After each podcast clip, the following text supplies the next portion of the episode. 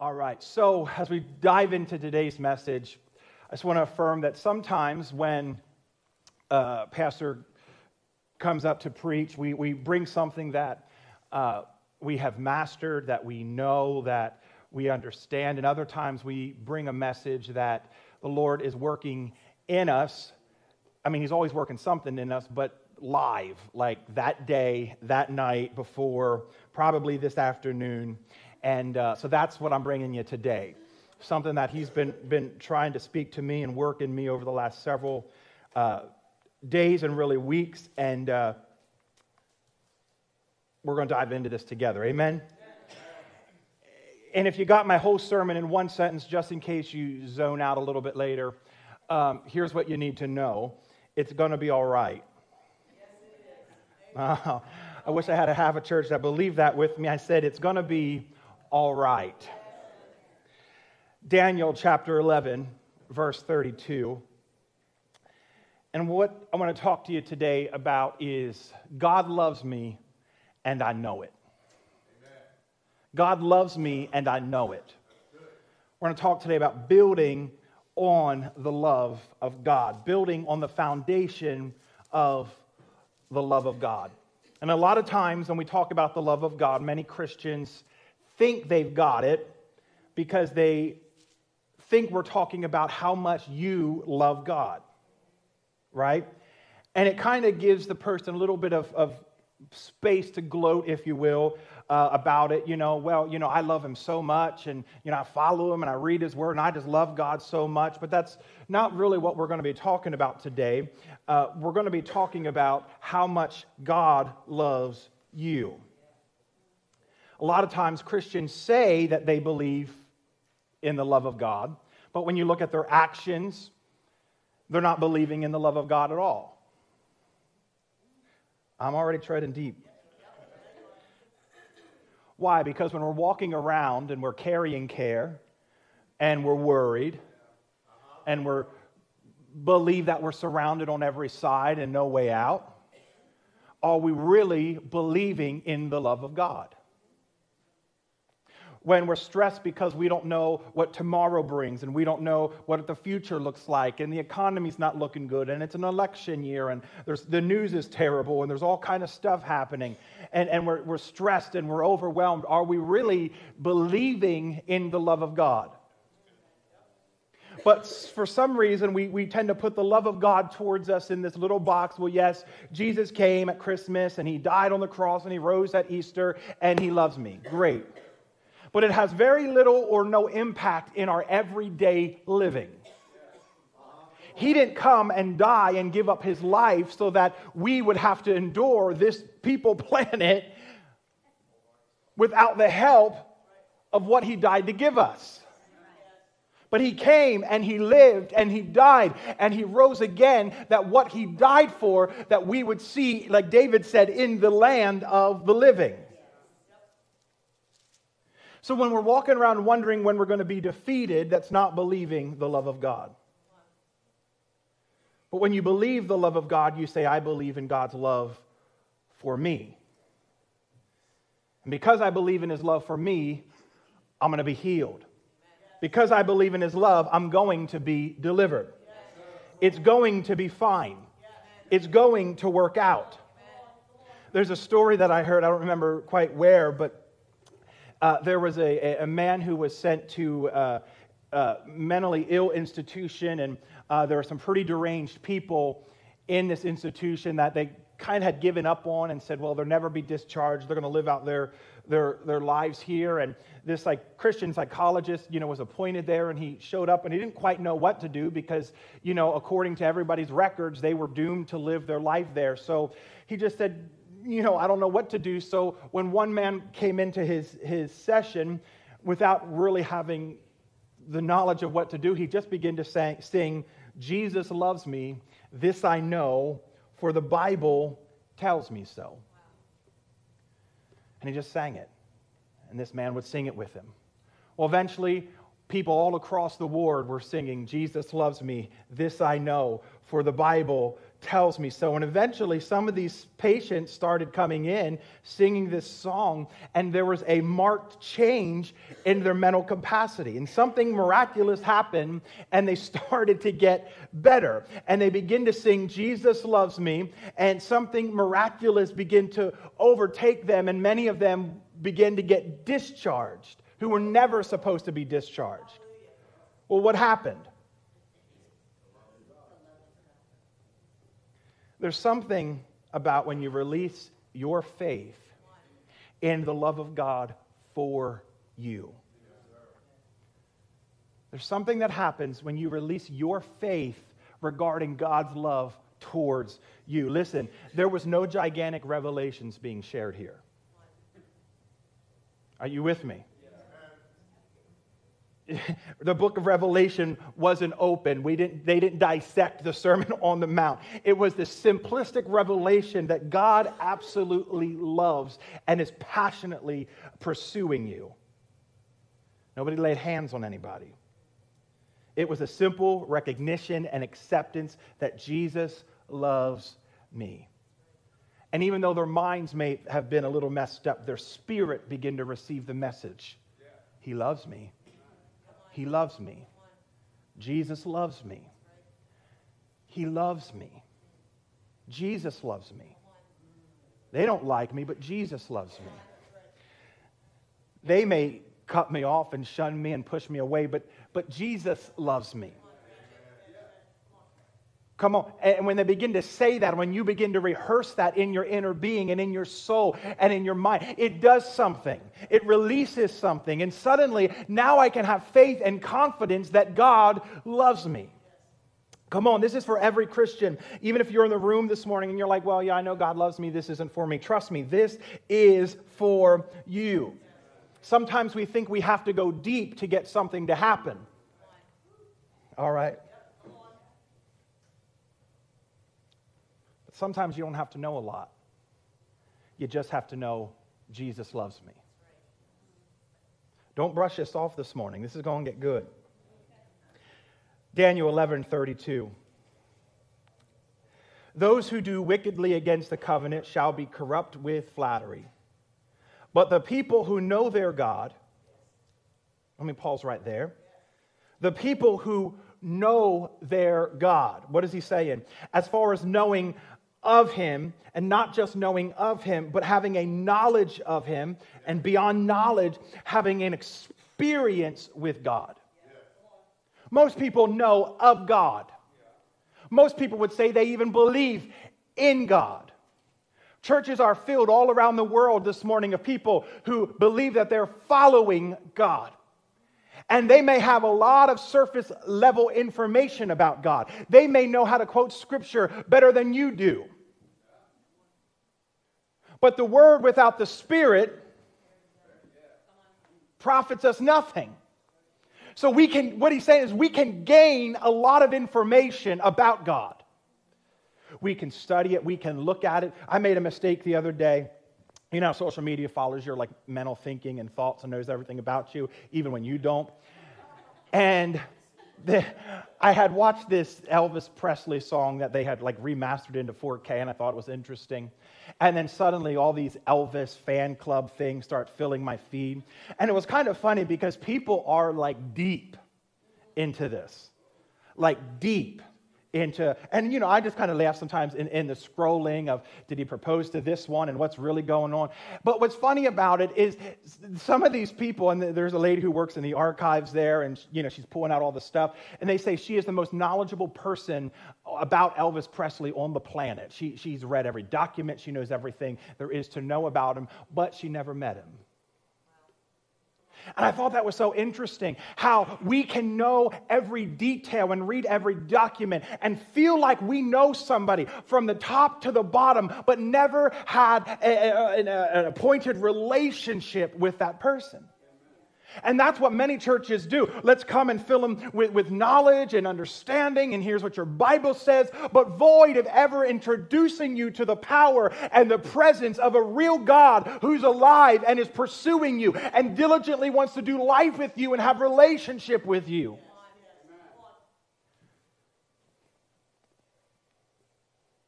So the only way to experience God is through his love and to know him. So here's what he's saying To those who do wickedly against the covenant shall be corrupt with flattery. But to the people who know their God, those people who know their God, not intellectual knowledge, not un- mental understanding, not 50 scriptures, those who know him. Him. know him.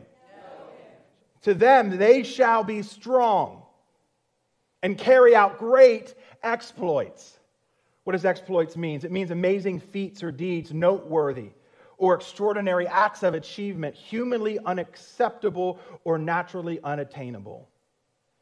So he's saying, how can this happen? How can a person become strong? How can they carry out great exploits? It happens when we have faith in God's love towards us. These amazing things start breaking out and taking place in our life. Why? Because it's a full reliance on Him. Sometimes when you have too much information, it's a problem right? And we're trying to figure out the formula and piece it together. And, you know, if I do this and that thing. And instead of just saying, He loves me. And because He loves me, it's going to be okay.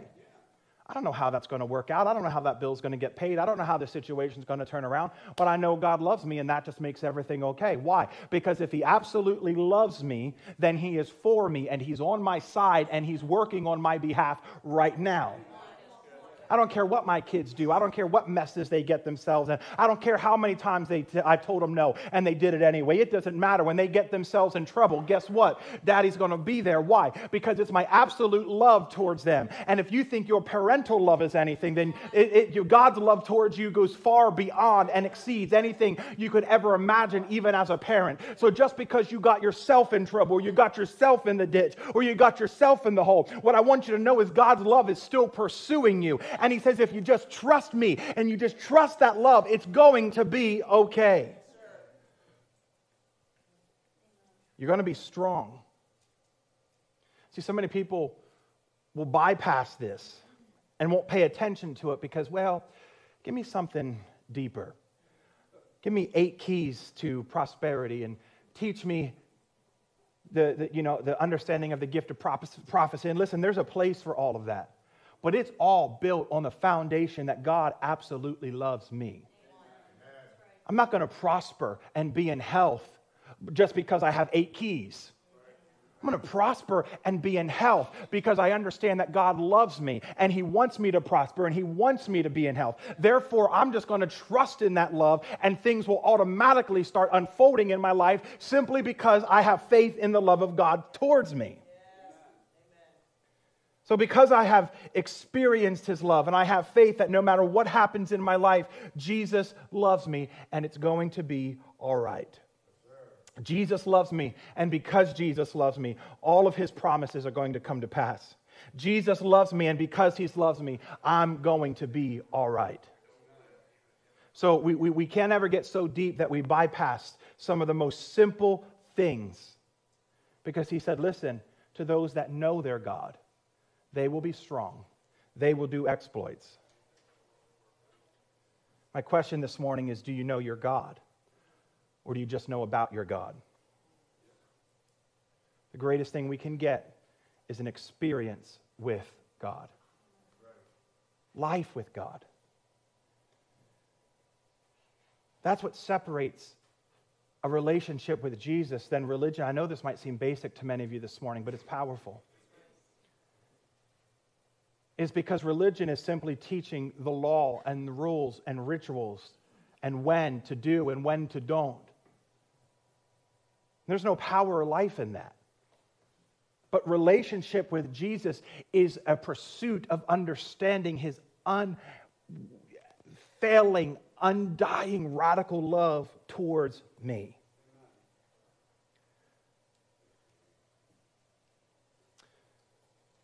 So, how do we know him? We spend time with Him. We talk to Him. If we're ever quiet enough and shut up long enough, He'll talk back to us. I'm guilty of that a lot. Let me get my, my, my request. Let me, you know, Pray for the church people. Let me pray for the finance. Let me do this, do this, do this. Thanks, God. We've prayed through and left no space for him to talk back. But when you start diving into that, you start hearing his voice, and then you can have confidence in what he tells you. And then you can believe what he promised you. Why? Because you know that he loves you. I believe today that the number one tactic of the devil is going to be try, to try to convince you that God doesn't love you. That's why, even this morning, this can be hard to take in. Why? Because we're so conditioned to think that God doesn't love us or he's mad at us, that God doesn't care. We believe lies like that God's the one who did it, God's the one who made that bad thing happen. Uninformed people will try to tell you that, you know, that's why God didn't show up, or this thing happened in your life, or the car wreck happened, or this is why you got sick. But they didn't know God at all.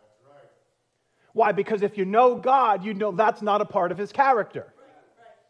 Do you understand what I'm saying to you? You would understand the character of God would never uh, make that thing happen to me. The character of God would never put that thing on somebody.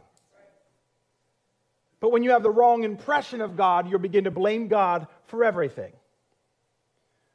Well, it's God's fault I lost the job. It's God's fault that the, you know, this business is falling apart. It's God's fault that I have sickness in my body. This must be what God wants. This must be what God wants.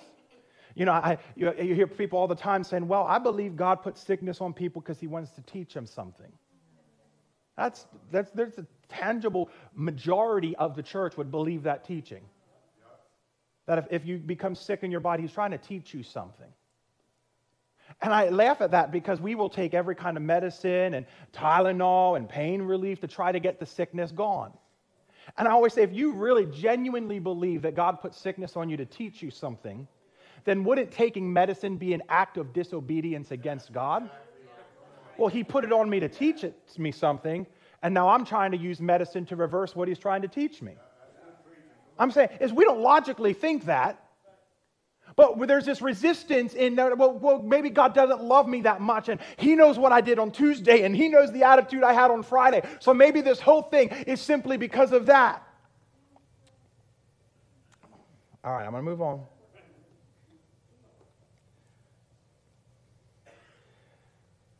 But when people have the wrong impression of God, they blame God for everything. When people have a right impression of God, they can say, I don't understand why everything happened. But I know. Here's what I do know He loves me. He loves me. And He's for me and not against me. And that's the kind of love experience when, when he's talking about here. Those that know God, they know their God. They will be strong. Why? Because they know him, because they've experienced his love. They know he wants the best for them. They know he passionately pursues them. They know their God. Just pause for a second this morning and think about how many times God delivered you out of a ditch. Anybody else in the room with me? Come on, that's why I, I, you know, I will say it till I'm done preaching in my life.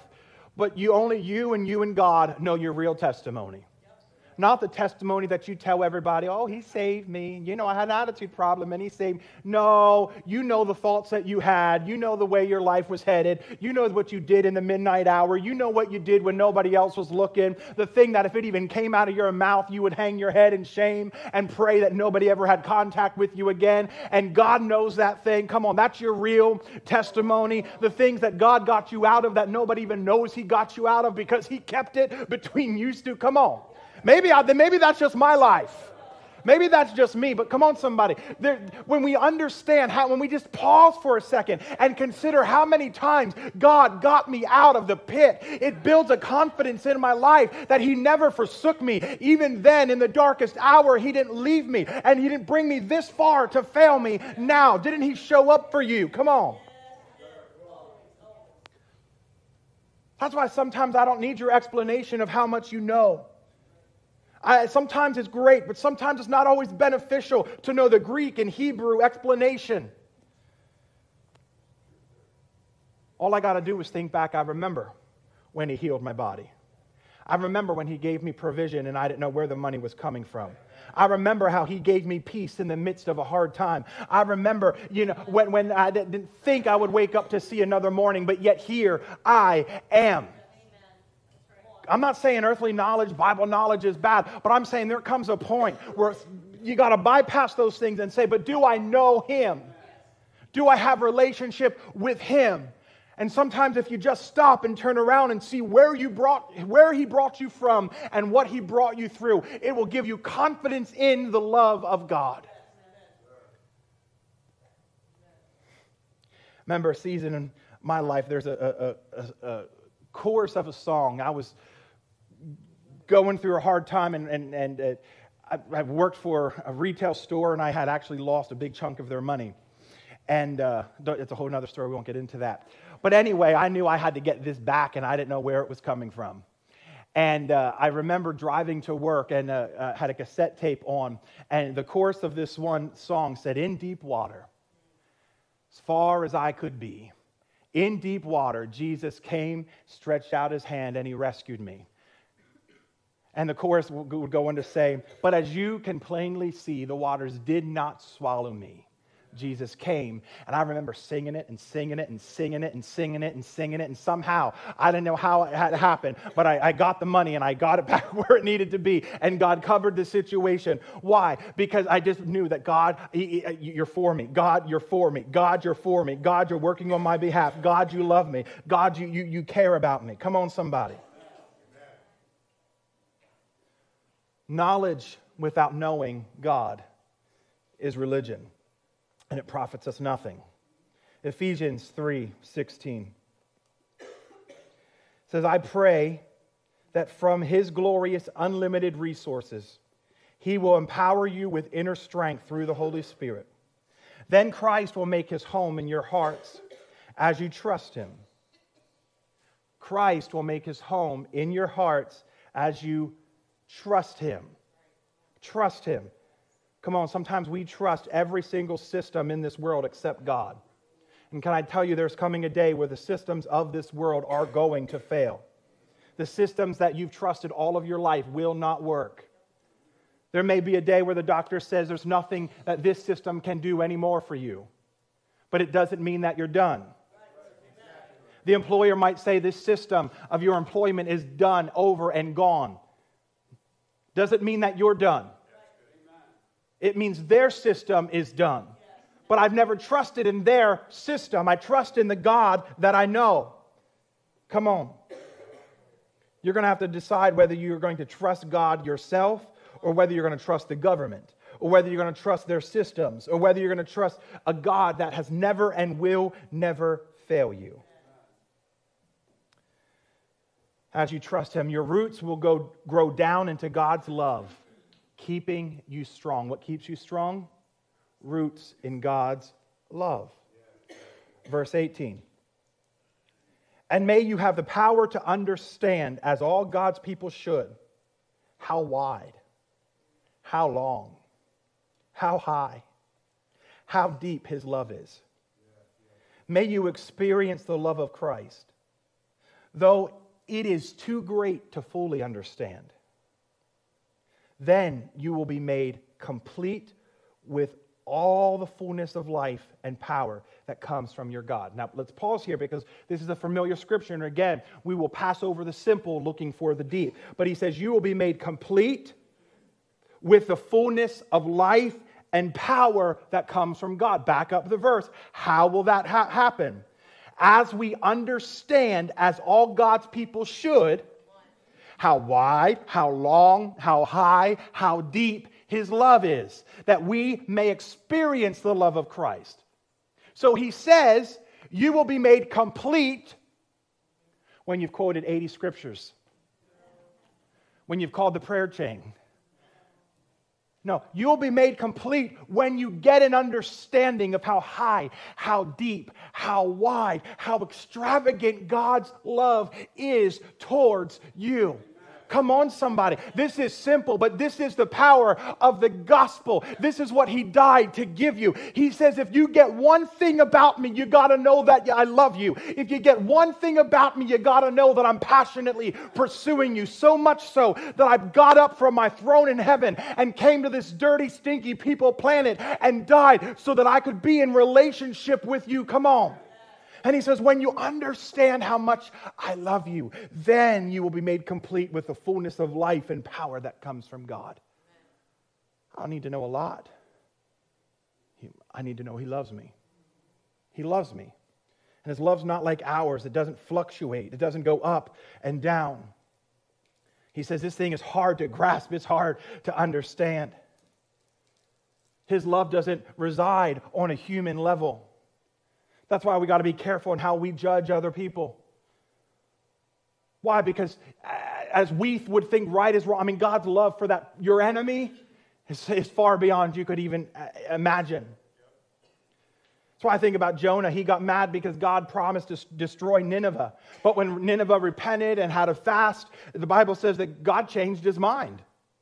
Hey, that's a good thing. Nobody else had God change their mind, his mind about you. I have. God changed his mind. They repented, they got it right, and he changed his mind. And guess what happened? Jonah got mad and said, You promised you were going to kill him. So he said, Just kill me. This is too much. Why? Because we, we struggle to understand how deep, how high, how wide, how all encompassing the extravagant love of God is for us. That's why he's forgiven us over and over and over and over again when he should have walked away a thousand times, but he chose to stay. And we still struggle in our heart to forgive somebody else. It's incredible. Ephesians uh, chapter 3, verse 20, I'm going to read it out of the Passion Translation. It says, Never doubt God's mighty power to work in you and accomplish all this. He will achieve infinitely more than your greatest request, your most unbelievable dream, and exceed your wildest imagination. He will outdo them all, for his miraculous power constantly energizes you.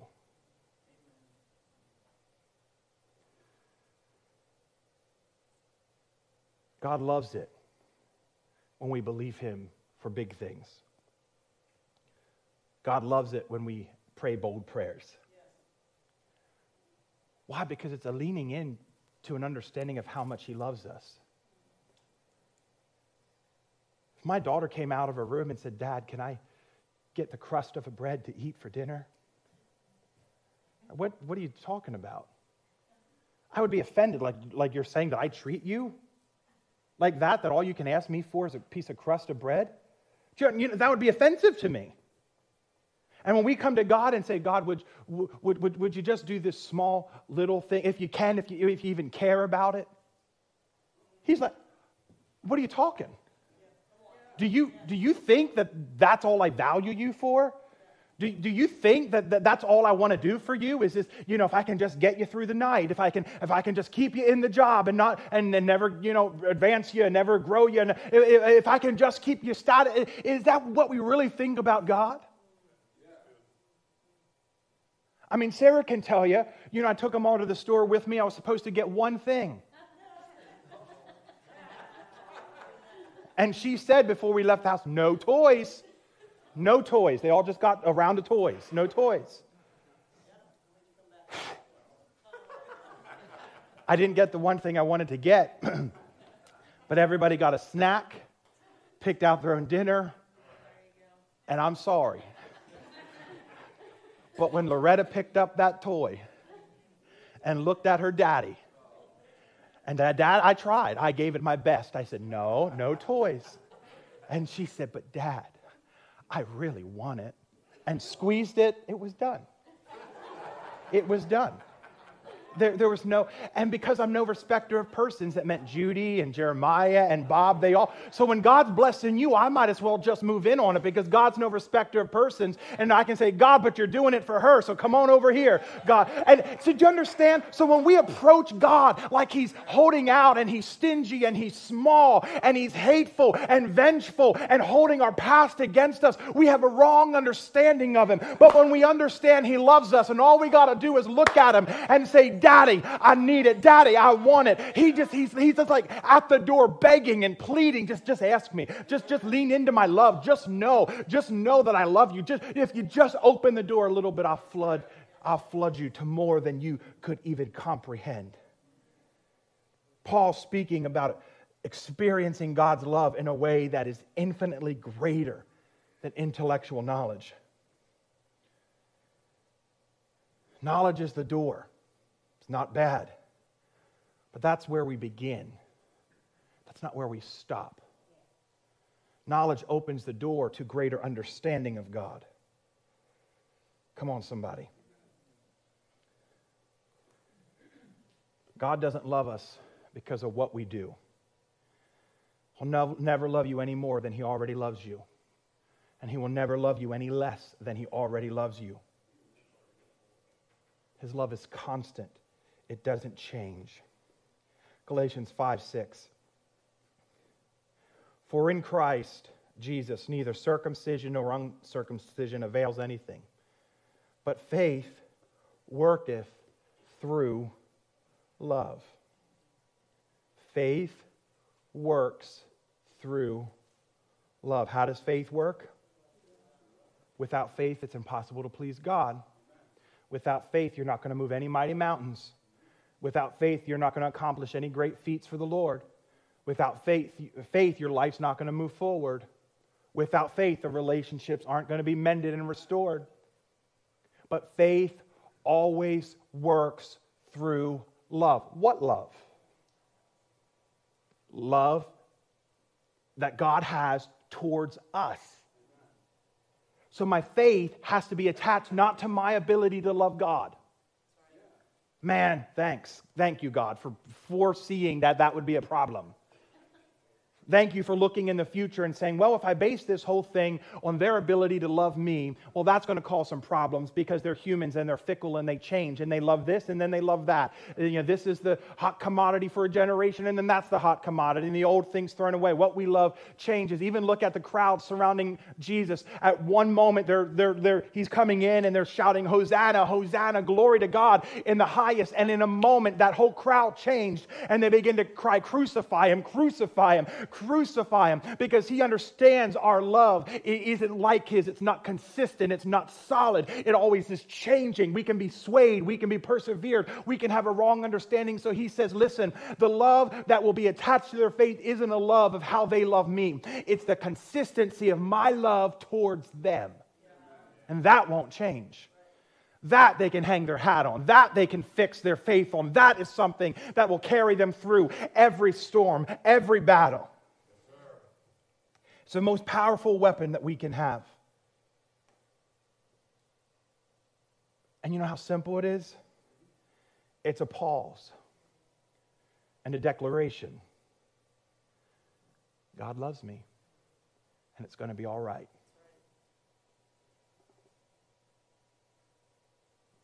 In the moment, hell raging around you chaos and torment and problems and defeats and setbacks. And where you would want to throw your hands up in fear and in anguish and in worry, to pause and say, God loves me, and it's going to be all right. It's the most powerful weapon you have in your arsenal. He loves me and it's going to be all right. Just because he doesn't do it when we want him to do it doesn't mean he's not going to do it. Delay is not denial. And some of us are just in a delay lap. And sometimes I think it's God just saying, listen, I need you to mature a little bit. I'm working on it.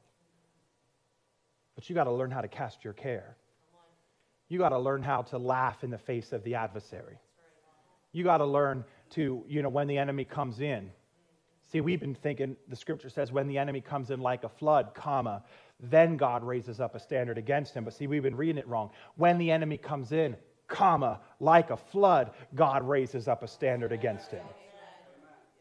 So he said, I got to mature you a little bit because we, he can't just have us throwing our hands up and running in fear every two seconds when an attack of the adversary runs our way. So he says, Listen, I'm going to do this thing for you, but I, it's going to be delayed just a minute because I'm trying to get you to trust my love. I'm trying to get you to understand that your confidence and, you, and your love should be built on me.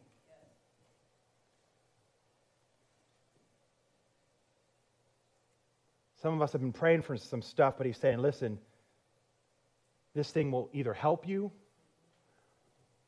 or if you allow it, it will destroy you.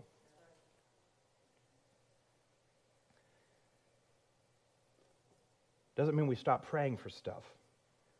It just means we pray and say, Lord, I'll just thank you for it until it manifests. And I allow you to mature me until it comes. And we, we, we take that word mature as such a bad thing. You know, none of us were born mature. Like, we don't like anyone to look at us and say, uh, you need to mature a little bit. God, what do you mean, God? I'm not, I'm not mature. I'm not.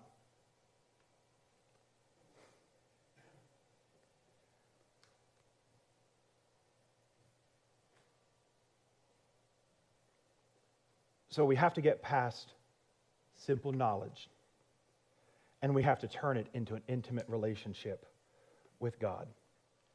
Understanding His love towards you will resolve a lot of things in your life. It will resolve a lot of things in your life.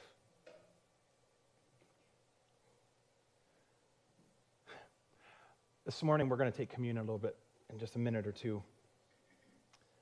But as I was thinking about taking communion and the sacrifice, and I was thinking about Jesus, and you know, he, he came to earth, and, and the Bible says that he took all of not just my sins, but the whole world's sins on him. And not just those that were present at the time and those that were in the past, but future sins. Like stuff that we weren't even alive to commit yet. Come on.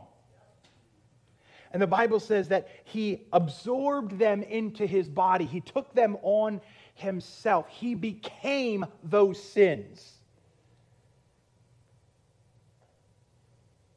That's why he said, If I be lifted up, I'll draw all man's.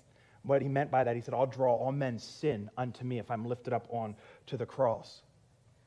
And when I think about that and I think about how broken he was with my sin, how broken he was with the sin of the world on his body, in such anguish and such torment.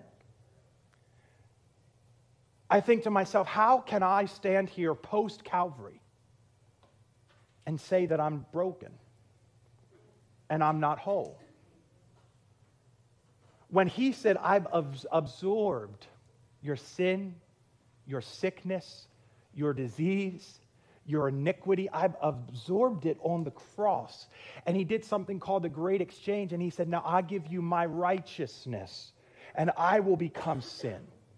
So, how would I have the audacity to post Calvary stand and look at the sacrifice that Jesus made on the cross and declare that I'm not healed, and declare that I'm broken, and declare that I'll never be whole, that I'll never be righteous? How could I put down the sacrifice that He made and believe that it wasn't enough for me? Lord, forgive us for even declaring that we're broken, but we declare, I am whole. I don't care how bad it was or how bad it hurt. I refuse to declare that I am broken after realizing how much He sacrificed to make me whole. I am whole. You may not feel like it this morning. Your situation may not look like nothing's missing and nothing's broken. But you just need to go ahead and declare over yourself the finished work of the cross. Declare over your relationships, your family members, that I am whole. They are whole. They are restored. Why? Because that's what Jesus died to give me on the cross.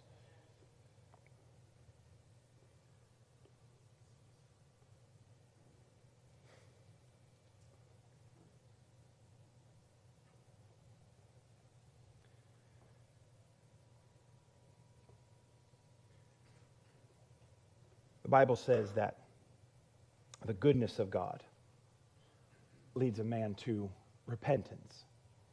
Another word for repentance there means to change his mind. What I just want to affirm to you this morning is he doesn't lead us to changing our mindset out of wrath, out of punishment. He leads us out of his goodness.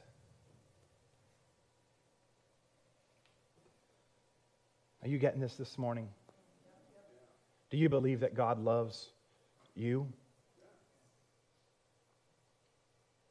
Do you know that God loves you?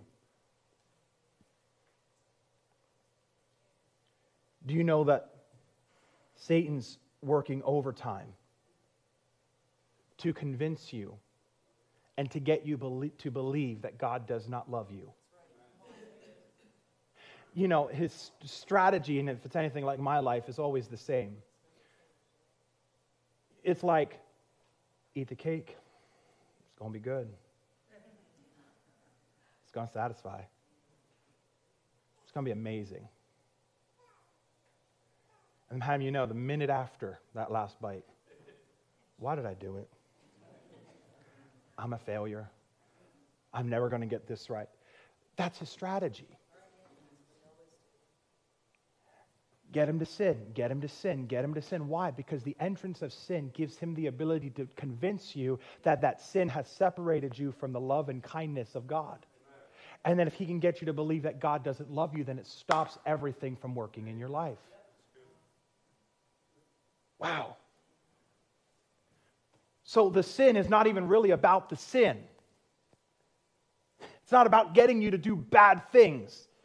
It's about convincing you after you've done the bad things that God has now separated from you. But Jesus took care of the separation problem at the cross.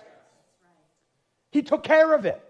And he said, Listen, when you sin, confess, repent, and move forward. And he said, Your sins will be thrown into the sea of forgetfulness. Never, never, never, never, never to be remembered against you again. What does that mean? It means when we run to God and say, God, you can't heal my body because of what I've done. God, you can't use me in life and ministry because of what I've done. God looks at us and says, But I don't understand what you're talking about because you keep saying about what you've done. But when I rewind the tape, all I see is you walking under the blood of Jesus Christ, whiter than the snow. I don't know what you're talking about.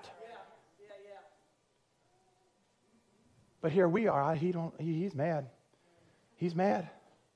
He's mad at me. Get up when you've fallen. Square your shoulders when you've fallen. Shake the dust from your feet when you've fallen. And say, Lord, I don't ever want to do that again because I know the sacrifice that you made. It's not that we just live in continual sin, but we look at it and we say, God, regardless of how I act, you love me. You love me. And that hasn't changed, and it will not change. And that's why Satan attacks our mind. Why? Because it's in our mind. That's the arena of faith. Team, you can come up. Here's how he does it one of two ways. The first way is to keep us ignorant and to keep us in darkness and to keep us from knowing God at all. And the second way he often does it is if you get born again, he just works overtime to convince you that God does not love you. That, you know, and Christians say it, you know, well, if you're sick, then you must have done something. Your faith's not strong enough. God must be mad. He must be angry. Listen to what Deuteronomy chapter 1, verse 26 says. What can cause a person to rebel against God? Listen. Nevertheless, you would not go up, but rebelled against the command of the Lord your God. And you complained in your tents and said, Because the Lord hates us, he has brought us out of the land of Egypt to deliver us into the hand of the Amorites to destroy us. Who's, who's talking here? First of all, this is the Israelites who he brought out of Egyptian bondage. They were to take a four day journey and possess their promised land. But they begin to doubt the love of God towards them. Here's the crazy thing He delivered them from Moses with plagues, miraculous plagues that touched everyone but them. That'd be it. Like the water turned to blood, the firstborn of the Egyptians died, the cattle got sores, locusts came in, frogs are everywhere, but it didn't touch me.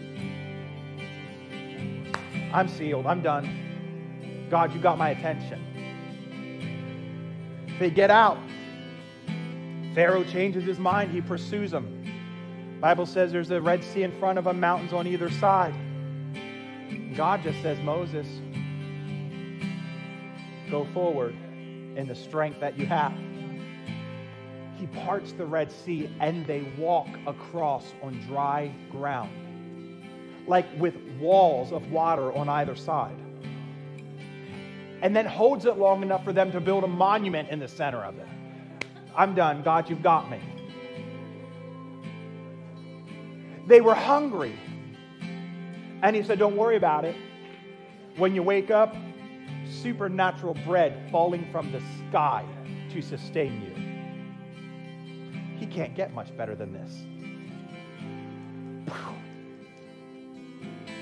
Like this should have been their miracle era.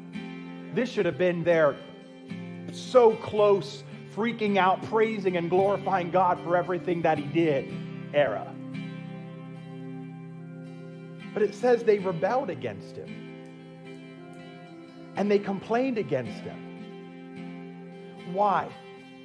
Because they said in their tents, The Lord hates us. Are you seeing this? because they did not have faith in the love of God towards them. Even though He brought them out time and time and time and time and time again, they weren't able to see it. Why? Because they believed falsely that God hates them. That's why I'm convinced. Listen, by the time you go invite somebody to church and witness to somebody, I'm convinced that God's brought them out. He's brought them out. He's brought them out. And I just want to tell you, God extending His love isn't just for us. He does it to the unbeliever. He does it to the lost. He does it to the most broken of the broken. Always bringing them out, bringing them out, bringing them out, bringing them out, bringing them out, bringing them out. But sometimes they can never come to grasp the fact that they are standing today because God absolutely loves them. Why? Because the enemy has convinced them over time that God hates them. And if he hates me, I'll rebel against him.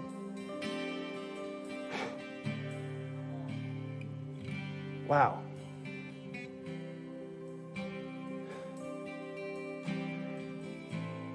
I'll say this in closing today. You have to believe that God loves you when He parts the Red Sea. You have to believe God loves you when He brings you out like He did the Israelites, laden with the gold of the Egyptians. He just said, Hey, on your way out, just gather all their gold. A little, little gift for you. But you also have to believe that He loves you when there are walls surrounding your promised land. You also have to be convinced that he loves you when Pharaoh's pursuing you from behind and there's no way of escape. You also got to know he loves you when the doctor looks at you and says there's nothing more we can do. You got to know it then. You also have to know God loves you when it looks like on the surface there's just no way out of your situation. You got to know it then.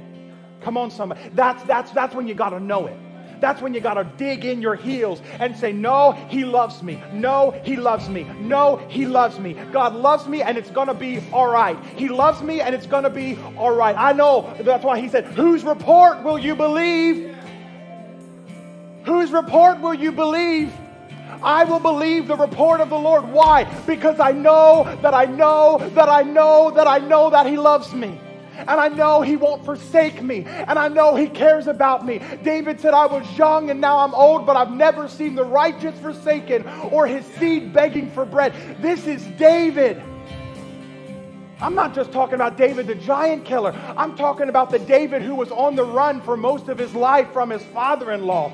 I'm talking about the David who was in constant warfare and battle. I'm talking about the David who had everything stripped from him time and time again. The David who was lied on. Even then, he would stand in the midst of all of that and say, I've never, ever, ever, ever been forsaken.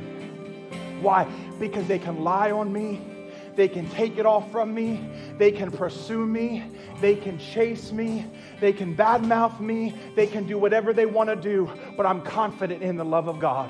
I'm confident that I'll never be forsaken. I'm confident that it's going to be okay. I don't know how it's going to turn. This is for somebody in the house this morning.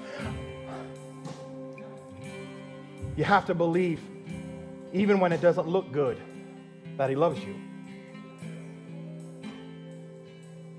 And don't formulate your own fable of how you're going to get out of the situation.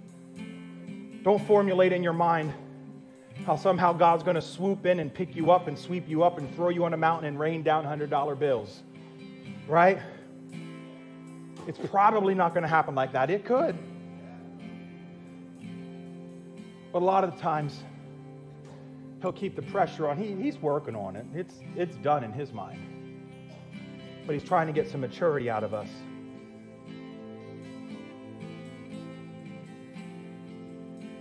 A lot of times in my life, I have found that when God works, it's not a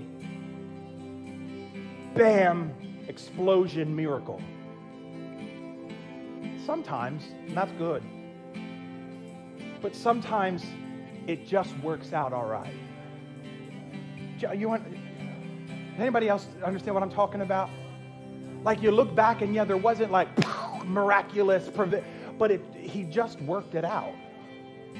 And in the working it out, I got a little bit more mature and I learned to trust him a little bit more.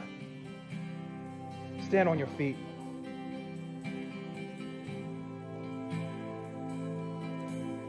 How many times has the enemy fooled us away from our power? In convincing us that God doesn't love us. How many days have we walked through the day thinking that God was mad at us? I heard somebody say, well, the Spirit of the Lord won't inhabit unclean vessels. I got a problem with that. What other kind of vessel is there? Are you with? We all unclean.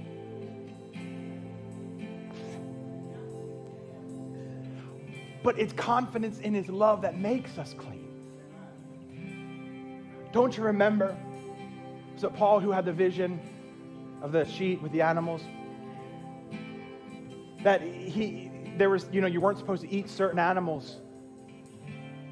And he has this vision, and on this sheet are all these animals that you're not supposed to eat.